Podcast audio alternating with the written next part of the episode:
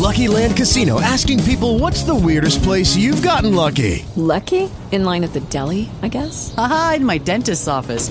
More than once, actually. Do I have to say? Yes, you do. In the car before my kids' PTA meeting. Really? Yes. Excuse me, what's the weirdest place you've gotten lucky? I never win and tell. Well, there you have it. You can get lucky anywhere playing at LuckyLandSlots.com. Play for free right now. Are you feeling lucky? No purchase necessary. Void where prohibited by law. 18 plus. Terms and conditions apply. See website for details. Is Cincy 360, about Cincinnati from Cincinnati. On ESPN 1530. Here's James Rapien and Mo Egger. Well, here I am. Mo isn't in today. He will be at 3.05. If you want to hear Mo, great to be with you today. I'm James Rapien, and this is Cincy 360. We do it every single weekday, noon to 1, right here on ESPN 1530. There's a ton on the blog right now at E ESPN1530.com slash James, including the Locked On Bengals podcast, every single podcast of Cincy 360 this week. We've done a lot of Bengals, and that is going to continue today. It is great to be with you right after the show. I'm heading down to Paul Brown Stadium, going to talk to the players. I assume we'll talk with Randy Bullock, who signed a two year contract extension with the Bengals yesterday, which honestly, I think the, the most shocking thing wasn't the extension, it was when the season started. Very rarely do the Bengals work on extensions in the middle of the year. And uh, even though it's only week three, I, I just I wasn't expecting it. I was like, oh, that, they're done with their extensions. Well, not yet. They aren't. Uh, they signed Randy Bullock through 2020. Uh, 20. so now he's under contract uh, as long as Andy Dalton. So Randy and Andy together. Uh, you'll probably hear from Andy Dalton uh, later today as well. I'll ask him some questions. I defended him yesterday. I didn't get any. Here's the thing. So yesterday I come on and I say some really nice things about Andy Dalton. And I say about how he's a veteran and how I think he's just got the answers to the test now and things are just going well for Andy. And I give him a lot of credit. No one came out and said, Oh, James, you're right. But when I come out and I call him Blandy, all you people, you get mad at me for calling him that. You get upset at me for doing that and calling him that. So I, I think that's interesting. Not not everybody. Some people agree. But when I come on and defend Andy, it's like, oh, just right off your water off your back. Oh, you just expect it. It's just interesting. That's all. Um, a big show for you today. You're going to hear from one national radio host who's buying in on the Bengals. That in about 10 minutes. But first, the man who's on after this show on this station is at it again. The man who has gone after Marvin Lewis, it seems like for the last decade, is at it again. The man that I met at the University of Cincinnati about six years or five years ago, five or six years ago, Stephen A. Smith, is at it again. One thing that uh, I've gotten since we started the show, and heck, it's it's been going almost a year now, is they love uh, it, listeners love getting a local a dose of local sports in the middle of their day. And that was the, the goal, right? On your lunch hour, we're going to put together something for you so you could flip on and hear about the Bengals and the local perspective. And the reason I think that is so important is because context matters. It's really easy for Stephen A. Smith to, to say what you're about to hear him say in a couple of minutes here, even less, probably 30 seconds. It's real easy for him to say, oh, Marvin Lewis hasn't won a playoff game. That's easy. That's very easy. It, it, it's harder for someone to look at the numbers, look at playoff the playoff circumstances, look at what happened and what's led to Marvin Lewis being 0 7 in the playoffs. I'm James Rapien. This is Cincy 360. Let's talk about it. This is Stephen A. Smith. He tweeted this out last night. He has a problem, another problem. It seems like a never ending problem with Bengals head coach Marvin Lewis. Where the hell are all of these Marvin Lewis fans coming from? Of all the things in life to root for or to co sign for or to support, Marvin Lewis, Marvin Lewis, 16th season as a coach for the Cincinnati Bengals. His record is 125, 112, and 3. Doesn't exactly knock your socks off. John is not in his head like, oh my God, this guy's winning 75% of his game. That ain't even 55%. I mean, are you kidding me? I mean, this is what they're talking about. Well, you know, he he he has Andy Dalton as his quarterback. What would he do if if if, if he had Ben Roethlisberger? That was Jonathan's position. But Monty had the audacity to bring up to me, well, you know what? They got used jock straps, subpar equipment, and all of this other stuff. I mean, what? what well, it was good enough to get them to the playoffs seven times. It was good enough to get them to the playoffs seven times. So you wet the bed come postseason time, and oh my goodness, now that's an excuse. Marvin Lewis is knowledgeable about the sport of football. Marvin Lewis, if you want to sit up there and say he deserves to be a head coach in the National Football League, so be it. But Marvin Lewis as the head coach of the Cincinnati Bengals is an atrocity. It should not be allowed. That is Stephen A. Smith. That, that's the, the last you'll hear of Stephen A. Smith on this show between now and one o'clock. I promise. Um, local perspective is important. It's easy to say, "Oh, Marvin Lewis should be fired," but you know what? I'm going to give Mike Brown some credit now. I'm in the credit giving business. Yesterday, I gave Andy Dalton some credit. What the hell? Let's give Marvin and Mike some credit. You know, it, it would be easy to move on from Marvin, right? Like back back in January, it's easy for Mike Brown to look at the landscape, look at where the fan base was, look at everything, and say, you know, Marvin, we're going to move on from you. We're not going to renew your contract. We're not going to extend you. We're not going to do that. It, that's the easy thing to do. It's hard to cut all that out, look at Marvin Lewis and say, no, he can get it done. We haven't given him the necessary tools, pieces to do so. The past couple of years are on me as much as they're on him because of this, this, this, and this. And that's what I think Mike Brown did. You might not say it, but someone had to be blamed. Someone had to take the hits. So, you know what he said? Hey, who do you want to be your coordinators? Who do you want to be your offensive line coach? And they moved on from a coach who's been here longer than Marvin. It would have been easy for Mike Brown to say, now, Marvin, we got to move on and hire Matt Patricia. Or we're going to go get Jon Gruden because this fan base loves him. That That is easy. It, you know, it would be easy to, oh, yeah, we're going to try to excite this fan base. That's what we're going to try to do. And, and, and we think we can do it by going after Gruden. Or, you know what? Hue Jackson. We're going to bring him in because he was excited. Whoever you want to say, that would have been easy. It would have been easy to move on from Marvin. The thing that I don't understand with Stephen A. Smith, and I'm going to get to the playoffs in a second, is he continues to say, well, Marvin is knowledgeable about football. He deserves to be an NFL head coach, but he can't stay where he is because he hasn't won a playoff game. Oh, okay. Now we're splitting hairs. Now you're splitting hairs because there's only 32 jobs. And if Marvin's good enough to be an NFL head coach and proven and knowledgeable about football, which, duh, he's knowledgeable about football, if all of those things are true, then why wouldn't he coach in Cincinnati? Because of his playoff record? Is is that that to me is such a, a short-sighted way of looking at things. Now, I was on board in January, like, all right, it's time to move on. I was 12 when Marvin got hired. It just seems like it's time for everyone to move on. And I thought Marvin might get a job elsewhere. I really did, because I think he is a good football coach. Uh, it, it's hard to deny that, right? He's a pretty good football coach. Mike Brown decides to bring him back. And since then, and I'm not going to go on this rant, but if you listen to the show, since then, what's happened? Good move after good move after good move after nice draft after more good moves after releasing veterans, and then what? A 2 0 start.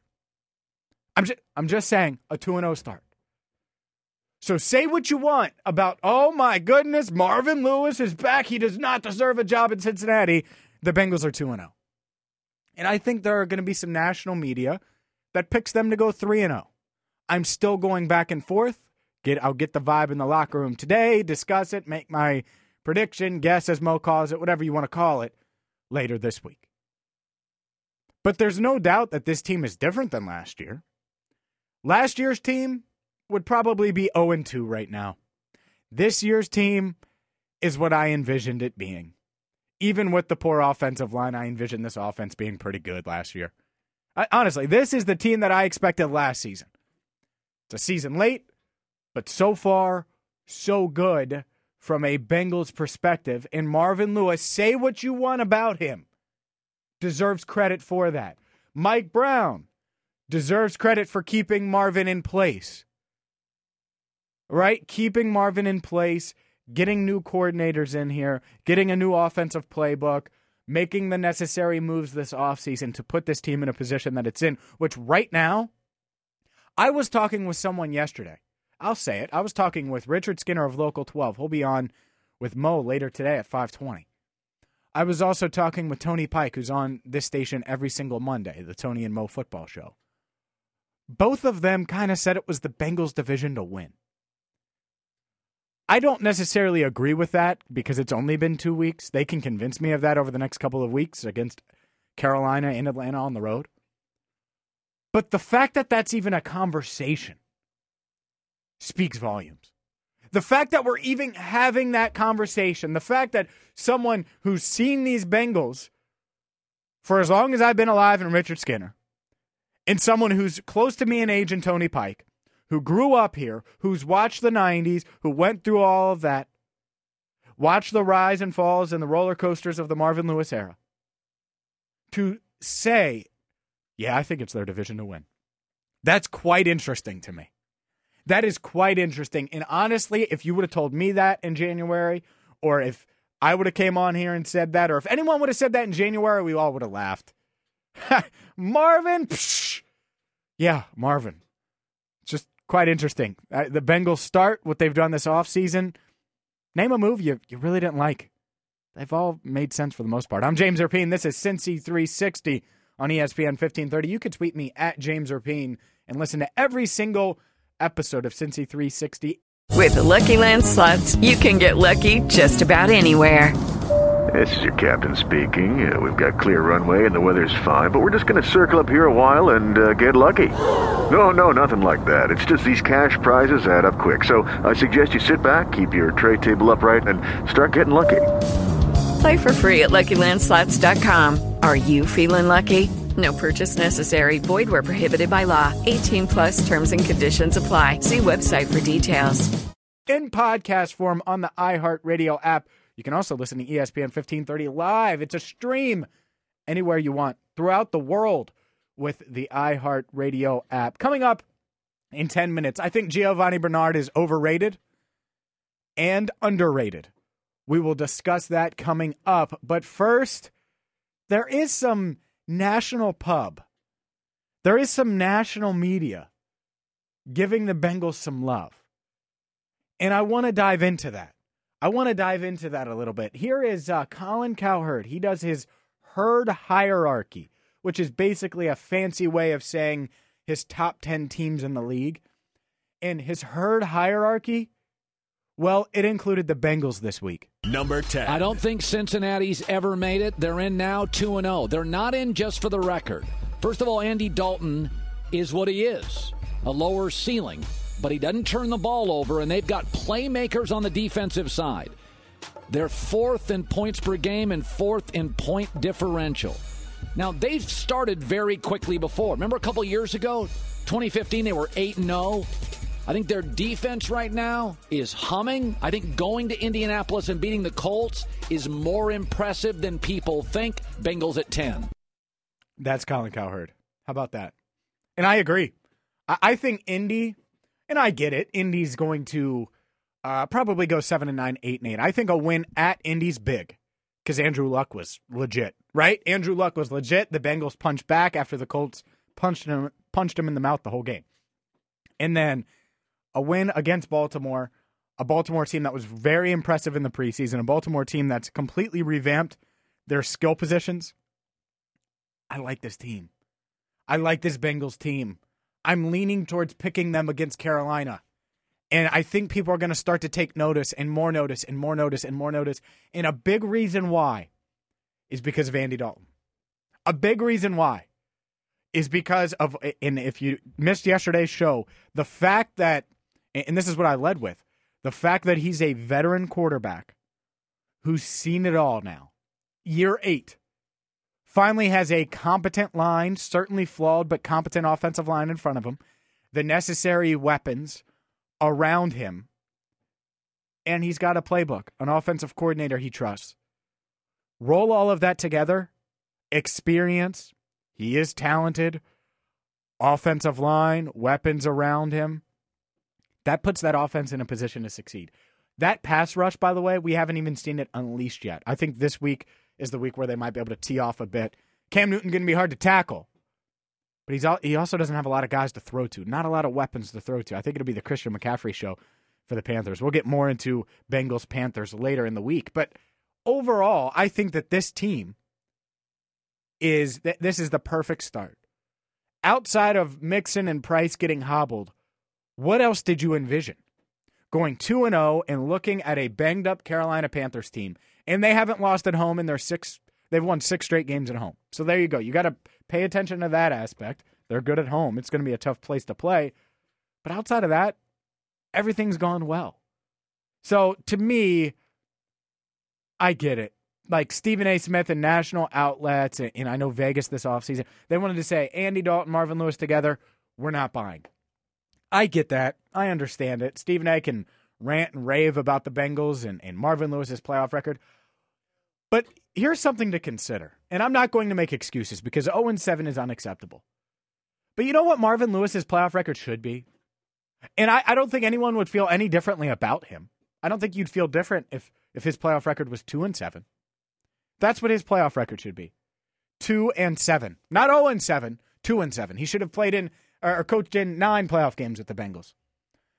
05, Carson Palmer got hurt. No chance of winning that game. And I know they were up at halftime. Believe me, I know. All right, but they just weren't beating that Steelers team. 09, that was a, a team that overachieved and they were emotionally drained after Chris Henry's passing, after Mike Zimmer's wife's passing. Talk to anyone who covered that team that was in the locker room. They said, man, they just looked drained at the end of the year. They knew they were just not going to be able to, to compete. And they didn't. They lost to the Jets pretty handily.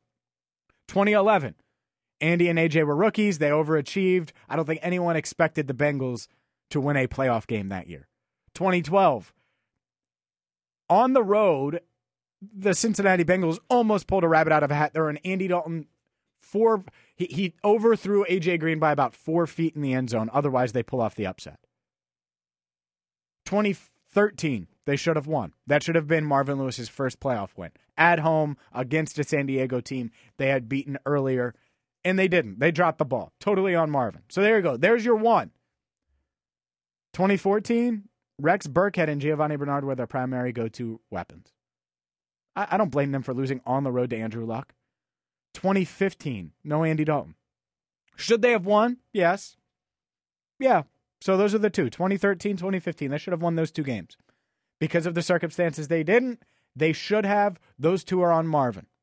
His players unraveled down the stretch in 2015. I totally get it. Understand it completely. Here's the thing, though. In 2015, had they had beaten the Pittsburgh Steelers at Paul Brown Stadium, they would have went to where? New England with AJ McCarron. Enjoy that L. In 2013, they would have had to take on Andrew Luck. They would have been at home, but they would have had to play Andrew Luck, prime Luck. I don't know, man. I, I don't know if I like that. I, I think that ultimately the Colts find a way to win that. I always lean quarterbacks, uh, and especially Andy Dalton in year three. Even though he had a bunch of weapons on that team, I would have leaned and picked the Colts. Hence, two and seven in the playoffs. I'm James Rapien. This is Cincy 360. All I'm saying is, is it's very easy to say 0 and 7. Local perspective is important. And I think you have it. I think a lot of us have it. Some of these national guys, they don't have it. Stephen A. Smith, 0 and 7 in the playoffs. That's it. That's all he sees. And to me, that's not necessarily a, a fair assessment of where the Bengals are. That's not a fair assessment of Marvin Lewis's tenure with the Bengals. There's been some ups and there's been some downs. But so far this year, it looks like Mike Brown made the right choice by bringing Marvin back. That might not be the case two months from now. That might not be the case six weeks from now or a month from now. But as of right now, the past seven months under Marvin Lewis have been great. From the offseason moves to how they've started this season. And I don't know any Bengals fan who could deny that. I'm James Rapien. This is Cincy 360. Up next. There's been a lot of talk about Giovani Bernard. I think he's overrated and underrated. We'll discuss that next as Cincy 360 rolls on. I'm James Rapien, and this is ESPN 1530. Now, Cincy 360 resumes. Brought to you by Safe Auto. Give us three minutes, save up to 25% on ESPN 1530, Cincinnati's sports station. I'm James Rapien, and this is Cincy 360. We're with you till 1 o'clock today. It's great to be with you. Follow me on Twitter at James Rapien. Check out E ESPN1530.com. There's a ton up there on the Bengals. I'll head to the Bengals locker room uh, instantly right after this show. I'm going to take the iHeartMedia helicopter. No, I'm going to uh, speed down to Paul Brown Stadium, get some interviews in, and I will post those on the blog uh, blog as well at E ESPN1530.com. Yeah, I just I think it's so easy to criticize Marv. It's the low hanging fruit. It, it's easy. Like if the Bengals lose on Sunday, it will be easy to say, "Oh, well, Marvin Lewis and Andy Dalton, you really thought they'd go 3 0?" That'll be easy. But the only way I'm going to do that is if I think it's on them. Right now, I think a big reason why the Bengals are 2 0 is because of Marvin and because of Andy. So they deserve to be praised. They deserve criticism sometimes. Other times they deserve praise. Right now, it's praise 2 0. Right now, what we've seen is a Bengals team that can be pretty good. National media starting to take notice. Peter King having Andy Dalton in his top five MVP candidates. This offense is clicking right now. The defense has one of the better pass rushes in the league. To me, that's something to be celebrated. And so when Giovani Bernard went down, I think a lot of us, and, and it, it speaks to the depth of this team. And honestly, you know what it speaks to? Your confidence in Andy Dalton. It does. Because when you lose a Joe Mixon, that should be bad, right? That should be bad. But I think a lot of Bengals fans reacted to it the same way Pittsburgh reacted to Le'Veon Bell not being there. Okay, James Conner, here we go. I, I mean, throughout the years we've watched Le'Veon Bell get suspended. DeAngelo Williams, who was old by then, played for years and years and years by for the Panthers, come in and, and spell Le'Veon Bell and play well. And we've seen it across the league. But your first reaction was what? Ah, crap, that sucks for Joe. Ah, Giovani Bernard's pretty good. I was texting with someone at Paul Brown Stadium, and uh, someone, uh, someone, I'll say within the organization, and the first thing they text me was, "Yeah, 25's pretty good. It sucks not to have Joe. 25 is pretty good." I think they're going to be fine, and part of that is confidence in Andy Dalton. Part of that is confidence in Bill Lazor's offense. Part of that is confidence in what the Bengals have built and have done under Marvin Lewis. It's okay to admit it. It doesn't mean you're saying that he's going to win a Super Bowl. It doesn't mean you're saying that you're buying and you're going all in on the Bengals making a playoff run, a deep playoff run, and Marvin Lewis is the best coach ever. No, no, no. But Marvin's doing a good job right now. So is Andy Dalton. And that's why when Giovani Bernard went, or, or when G, you found out Giovani Bernard was going to have to start when Joe Mixon went down, something tells me you were not okay with it. From a fan perspective, it certainly stinks. I think if Joe was on the field, certainly this week, I'd be picking the Panthers for sure uh, to lose. I'd pick the Bengals over the Panthers. But with him out, it makes it certainly more questionable. It's a loss, but it's not as big of a loss as With the Lucky Land slots, you can get lucky just about anywhere. This is your captain speaking. Uh, we've got clear runway and the weather's fine, but we're just going to circle up here a while and uh, get lucky. No, no, nothing like that. It's just these cash prizes add up quick. So I suggest you sit back, keep your tray table upright, and start getting lucky. Play for free at LuckyLandSlots.com. Are you feeling lucky? No purchase necessary. Void where prohibited by law. 18 plus terms and conditions apply. See website for details. You would have thought about. Like if I would have told you three months ago that Joe Mixon was going to be out for, let's just say a month, that doesn't have to be the case, and it might not be the case, but let's just say a month. And he'd miss the Pittsburgh game, and he'd miss at Atlanta and at Carolina. You'd be panicked. And rightfully so. I don't think many fans are panicking today. And that's a testament to Marvin Lewis. That's a testament to Andy Dalton. And that's a testament to what the Bengals have built over the past, uh, not only a couple of weeks, over the past couple of months. The equity they're starting to build with a fan base that certainly was hoping for this team to uh, to turn things around. I'm James Rapien. This is Cincy 360. Uh, Giovani Bernard, I- I've heard a lot about him, and I was having this conversation with Lance yesterday, and Lance, and it was off air. Lance disagreed with me, but Giovani Bernard's overrated and underrated. This idea that Giovani Bernard is this great pass catcher out of the backfield, he's good. He's a good pass catcher out of the backfield, but I don't think he's, I don't envision him as the prototypical third down back. I'll name some, some running backs that are that. James White is that, right? Where he, he doesn't run up the, the middle, doesn't get many handoffs for the Patriots, but he'll have 10 receptions. Chris Thompson is that for the Washington Redskins. He he doesn't run between the tackles a bunch, but he had 13 receptions the other day. There are guys like that across the league. Danny Woodhead. Giovani Bernard isn't Danny Woodhead. Giovani Bernard isn't one of those guys where he's going to catch 75 receptions out of the backfield and rush for 200 yards in a season. No, that's not him at all. So that aspect I think is slightly overrated for Giovani Bernard. I also think he's underrated. You know what's underrated about Bernard? His ability to run between the tackles. His ability to actually be, oh, you know, a running back. Fans and analysts look and they say, oh, he's got to be a third down back. He's 5'9, 205 pounds. 5'9, 205. Geo, psh, he is a third down back. No, he's not. No, he's not. I mean, he can be your your guy. I think he's underrated between the tackles. Who, let's think about some of the better running backs that had pretty good offensive lines to run behind. We'll, we will cross off Jeremy Hill.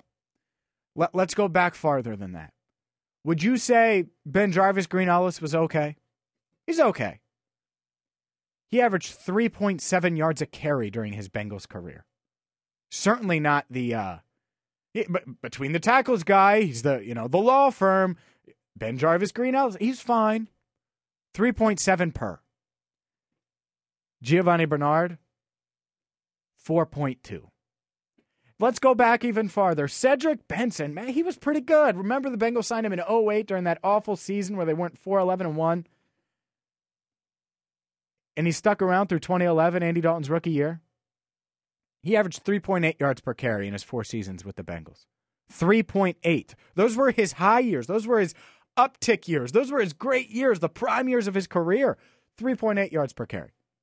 Let's go before that. Rudy, Rudy, Rudi Johnson. He averaged four yards per carry in his seven seasons with the Bengals. Notice a theme here? Rudy was great. Cedric Benson, amazing between the tackles. BenJarvus Green-Ellis, solid. I don't think anyone thought he was amazing, but solid. Giovani Bernard averages 4.2 yards per during his career. 4.2. He's underrated between the tackles. Last season, Bernard averaged 5.09 yards per carry in the final two games. Carried the ball 32 times. Also had 13 receptions and a touchdown. We're not talking about this very limited running back that can only catch on third down and run out of the backfield. No, no, no. We're talking about a guy throws his head in there, blocks when he can. Does he always win on blocks? No, he's 5'9, 205. Does he always get five yards and fall forward? No.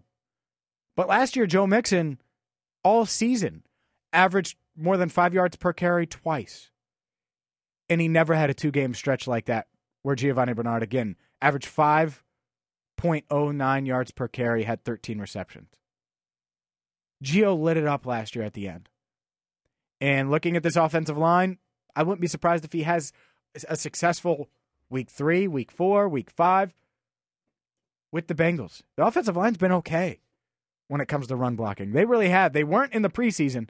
They have been so far this year. Giovani Bernard, overrated in one aspect. I don't think he's as good as the James Whites and some of those guys on third down.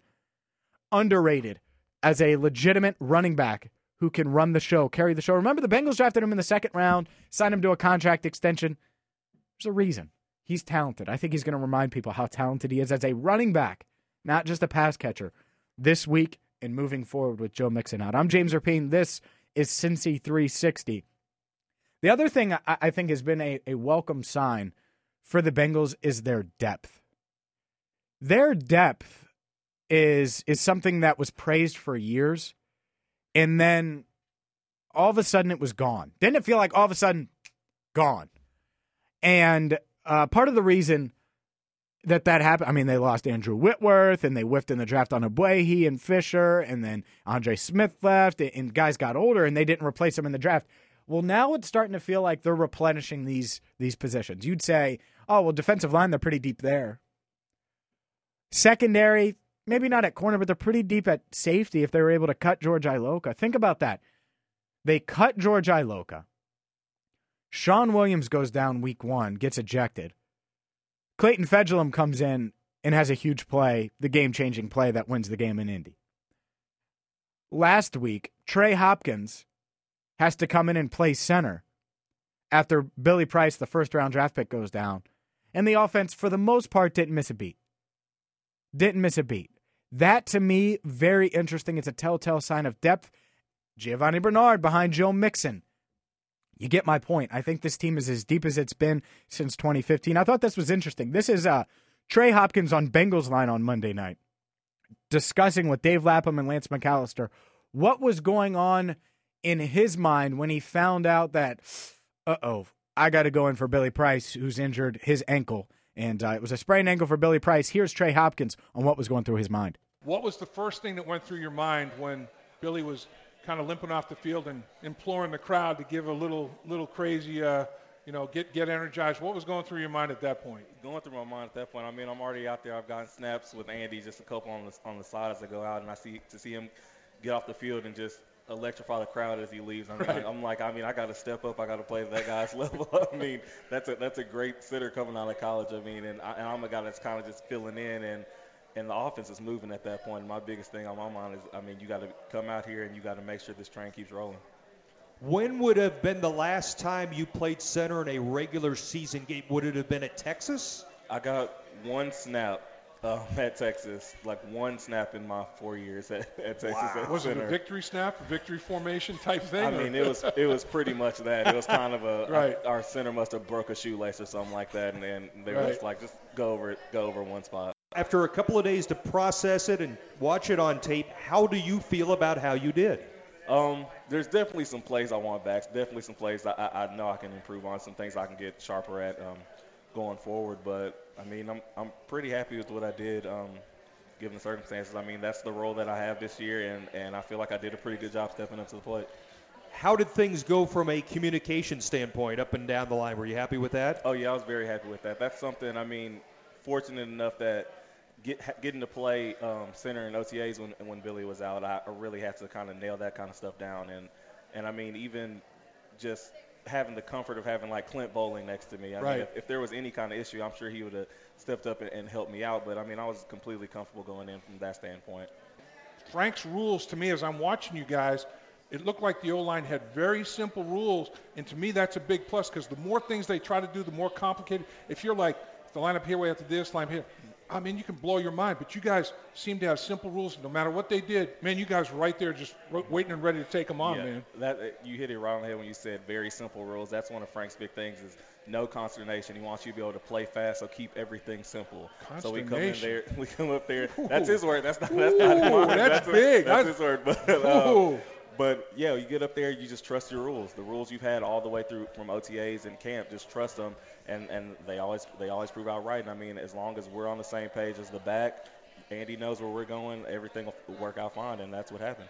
Andy is a brilliant guy. I mean, he knows that offense like the back of his hand. I mean, he's a quarterback; he's supposed to, but I mean, he really knows his stuff, and I have the utmost confidence. I mean, me going in at center, and I, and I believe he had that same confidence in me that I'm going to make the call. I'm going to get the call right. If he sees something different that I'm not seeing, he's going to put me there, and he's going to be right most of the time. Because I mean, he's protecting himself too. So, right, so. That's an extra incentive for him. But I mean, we all have confidence uh, confidence in each other that we see what's going on and that we're going to be able to pick it up. Will you approach this week as if you are starting at, at center on Sunday? Yeah, I mean, I have to approach it the same way I approached it last week. I mean, last week I didn't plan on starting, but I mean, every time Billy had a snap, I had to be there, locked in, focused, and watching it, and talking to Frank about it. And I mean, behind it, only thing different is now is, I mean, today obviously I had to get the snaps, but approaching it like I, I have to know what to do. Yeah, That's sure. Trey Hopkins on Bengals line. That entire thing on Lance's blog at ESPN1530.com slash Lance. And, and, to me, that it, sta- it stands out a ton. I, I mean, th- there's so much there. And I'm going to get more on Frank Pollack. He talked about Frank Pollack a little bit. Um, did you hear the note on Andy though? The praise of Andy. Literally over the past week now, Trey Hopkins went out of his way to praise Andy. Tyler Boyd praised Andy in my post game interview with him.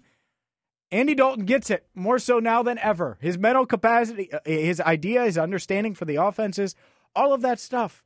It's year eight. All of a sudden, he's settling in. I'm telling you, uh, that is part of it. That is part of this transformation, this run pass option offense that gives Andy the keys to the ship and lets him make the, the decisions on what they're going to do with the ball. Usually he makes the right decision, and that's why the offense has been so successful. Top five offense in the league through a, a, top five scoring offense in the league through two weeks. We'll see if that continues this week against Carolina. I thought this one was interesting as well. This is Trey Hopkins on Frank Pollack in the offensive line and why Frank Pollack, the new offensive line coach, how he is different from old offensive line coach Paul Alexander. This is a, a, little bit of a shorter cut. You'll hear Lap, Lance, and obviously Trey Hopkins. This from Bengals line earlier this week. Take us back to day one of, of, of training camp and, and just how you feel about this offensive line growing in cohesiveness and just how you feel in general about this group. I mean, this group is a it's a tight knit group, and it's one of those things where I feel like Coach Pollack challenged us so much coming in and really pushed us physically. Right. That that's the kind of stuff, the adversity that you really it kind of melts you together because you're just all out there. I mean, I'm not gonna lie, we were dying those first couple of days oh, because he really he, he put us through it. But I mean, it's it's stuff that that benefits us and it's helped us and it's shown. Um, but it's also just helped us kind of grow as one. How big was the adjustment to the technique change of what Frank teaches to what you were used to? Is it, it was it night and day? What was the learning curve like for getting used to that? I would describe it as night and day. Um, previous previous Frank being here, I would say it was a little bit more about patience and about really. It was almost it was more reactive. I would say. It was um, counter punching, not punching, right? Yeah. Whereas Frank is just like Frank you throw the, you throw you, you, throw the first punch and make them react off of you, kind of thing, and right. just play fast. It's all about speed. If something goes wrong, fix it the next time. But there's no like all his his tagline is no consternation. Just go out there and play fast, run. Now punching and attacking with those long, strong arms, dude all of a sudden it must have been like, I love this. Mm-hmm. I'm going to jam you. I'm going to stymie you at the line of scrimmage. I'm not going to retreat and catch you. Mm-hmm. I'm coming after you, dude. I mean, it, it's it's like night and day, and big I think, time. I it? think that was the biggest adjustment for me is just getting out of the mindset of oh, okay, I'm going to wait and react. Whereas he's saying he's saying, hey, you got long arms, you got to use them, you got to use what you got to your advantage. I mean, right. I'm not the biggest guy, not the strongest guy, but I mean, if I can if I can catch you before you get rolling, that'll help me out. Leverage, mm-hmm. you're a leverage guy. Mm-hmm. You got a big cantilever on you, man. I mean, you got a cantilever that most people don't have, right? You got a Alex uh, Redmond has described it as a as a new energy and intensity to the offense. I, you're nodding your head. You feel that too. Exactly. I mean, I think he hit the nail on the head with that. I mean, it's it's completely different. Just even even meetings just have a, a different energy about them. I mean, it's it's intense. He, you see him on the field. I mean, it's no different in the meeting oh, room. It's, it's, it's it's really intense. And it, it, I mean, we're in we're in the meetings early. We're in there when when special teams are meeting. We're doing meetings. We're, there's not really a time where we're just chilling. Right. Yeah. Right. Yeah. I mean, Frank is uh, he's no joke, man. He's he's old school. There's no question about that. And the thing is, he played nine years in the league, and he mm-hmm. played multiple positions. So it's it's like he's not asking you to do anything he didn't do. Yeah. You know, it's like I know how hard it is. I know what I had to do to try to play. I know what the great ones did to have the success they had. I'm going to impart that knowledge on you guys, and you know, it's like it, it, gives you, it gives them a sense of credibility, right? Mm-hmm. It's like I remember when Forrest Gregg got up in front of us as a head coach, and he had Super Bowl rings hanging off his fingers when he put his hands on the podium, and he started talking. I'm like, two Super Bowl rings. I'm listening to him. He may kick our butt, but I, you know, I know Lombardi kicked his butt at least as much as he's going to kick our butt, and he's got Super Bowl rings. Instantaneous credibility in my mind. I'm going to listen to you. Mm-hmm. You know, Frank gives you that kind of thing. He does. He? I mean, he, he really gets you to buy in because he's he's a guy that's been there. I mean, he t- he tells us his stories about all the time about how why he, he preaches about master the mundane, about being in the championship game and getting split on a, a, comb, a combination. Right. he's like, I've been there before. I know why this is important, why the fit's important every day, not just the first week. It's important the last week you play. It's, it's always going to be important. And, I mean, we're, we're buying into that because, I mean, we know that he knows what he's talking about, and, and it's helped us so far, so why not keep going with it? I was uh, doing an interview with Redmond, and he said, we're out of jail. I felt like we've been out of jail. We've gotten a jail pass, you know, and I'm like, it was that bad. He goes, dude, it was that bad. Big Redmond, that's a horse, isn't it? Mhm, That's yeah, one strong is. cat, isn't it? Yeah, and he has definitely been cut loose this year. Oh, he's a beast. That's uh, Dave Lapham, Lance McAllister, Trey Hopkins there, and it's just it's interesting to hear because what what was one of the offseason and that entire thing on Lance's blog at E ESPN1530.com. What's one of the offseason narratives? Oh well, this offensive line's going to be different under Paul Alexander. I don't know if anyone fully bought into that, but I think so far you can listen to them talk. That's one of the offensive linemen, Alex Redmond, saying what he said. Oh, we've been let out of jail. We're free that to me is very, very interesting. And so far through two weeks, the Bengals offensive line has performed well. I'm James Rapien. This is Cincy 360. Performed well, comparatively speaking. Not saying they're the best line in the league.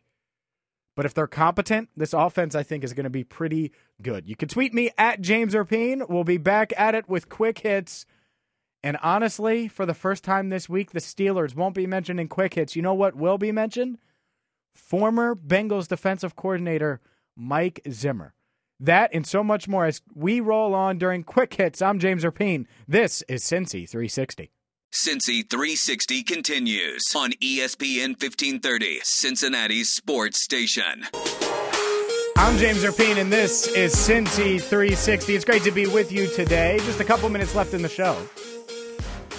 Quick reminder, Mo back at it today at 3.05. Going to talk plenty of Bengals. We'll hear from Marvin Lewis, who will be speaking at the podium at Paul Brown Stadium. Speaking of that, I'll be headed down there. You'll hear interviews, player interviews today. I'm doing that right after this show ends, plus a ton more on the blog at E ESPN1530.com. It's time for Cincy 360 Quick Hits on ESPN 1530. Quick Hits is a service of Rumkey Restoration. If you have any kind of water damage, carpet damage, flooded basement, go to rumkeyrestores.com. They'll get you taken care of. They'll put you back. They'll make you new again, make you whole. All you got to do, again, flooded basement, anything like that, let them get you back to normal. RumkeyRestores.com. This report came out this morning. Tom Brady reportedly wanted to divorce Bill Belichick and considered leaving the Patriots as recently as late March, according to uh, a, a new book written on uh, on Bill Belichick. I think that that's very interesting for a variety of reasons. Uh, ESPN's Ian O'Connor wrote Belichick, the making of the greatest football coach of all time, and uh, it, it was interesting because one of the quotes in the book is quote. Tom knows Bill is the best coach in the league, but he's had enough of him. If Tom could, I think he would divorce him. That makes sense. How many people get divorced after 17 years? After 18 years? After the kids are grown up? the kids are their Super Bowl rings. They got five of them. I get it. Sometimes relationships they're they're tough on you. Sometimes you, you want out. Um, but Brady realized it, it later goes on to say Brady realized hey they traded Jimmy G. They're all in on me. I'm I'm sitting here. I'm not going to demand a trade or anything like that. It's just very interesting that that things could be that bad in New England. I, you know, I, I it's not doesn't mean it's going to translate to the field. How many of us still are good at our jobs but want new jobs? That might be Brady. He's still going to be really, really good, but uh, interesting nonetheless. The Reds beat the Brewers yesterday, three to one. They improved to sixty-five and eighty-seven with ten games to go, so they have to go five and five to get the seventy wins. Four and six to be one win better than they were over the past two seasons, and if they go three and seven, well, they'll have the same record for the third straight year. By the way, the, the race I'm really watching, because obviously you're not watching the Reds and the, the division and the, the race like that, because that's over when it comes to the Reds. Um, but Christian Yelich, he's hitting 317 now after yesterday. Scooter Gennett hitting 316.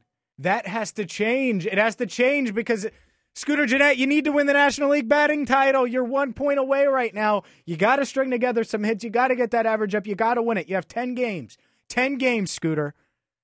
That's the one I want. I don't I don't think he's ever going to have another chance to do this in his life. I want him to do it now. How awesome would that be? It would be amazing. Uh, speaking of amazing, I think a lot of you think, and, and rightfully so, that Mike Zimmer is an amazing NFL head coach. Well, after kicker Daniel Carlson missed a couple field goals in their 29 29, I believe it was 29 29, tie against the Packers, Minnesota Vikings head coach Mike Zimmer. Well, he said it was easy to cut Daniel Carlson. Here he is. What went into the decision today to let Daniel Carlson go? Did you see the game? Was it was it an easy decision? Yeah, pretty easy. How about that? Yeah, pretty easy. Pretty easy for Mike Zimmer to make that decision. I don't blame him. But it is crazy because they invested a, a draft pick in, in Carlson, a fifth rounder, and, and moved on from him. It's crazy that, that, you know, maybe drafting a kicker might not be the best way to go about it. It, it might not be the, the way. I mean, think of Robert Aguayo a couple of years ago, where the, the Buccaneers traded up for him. Um, the Vikings traded up for Carlson. Didn't work. He didn't even last three games. Zane Gonzalez cost the Browns. And Jake Elliott here, he didn't stick. You know, Randy Bullock beat him out. So maybe drafting a kicker isn't the way to go. One more, Philip Rivers. The I think who should be a future Hall of Famer, but who knows? He's borderline for sure. Los Angeles Chargers starting quarterback. He's a father of eight. And he was asked on if, if he's done having kids. He's a father of eight in 2018. That's rare already. He said, quote, I hope not. How about that? Philip Rivers, not done having children. Eight, he wants uh, he wants che- cheaper by the dozen. Philip Rivers edition. I'm James Rapien. This is Cincy 360. Thank you so much for listening today. The Stephen A. Smith Show is next.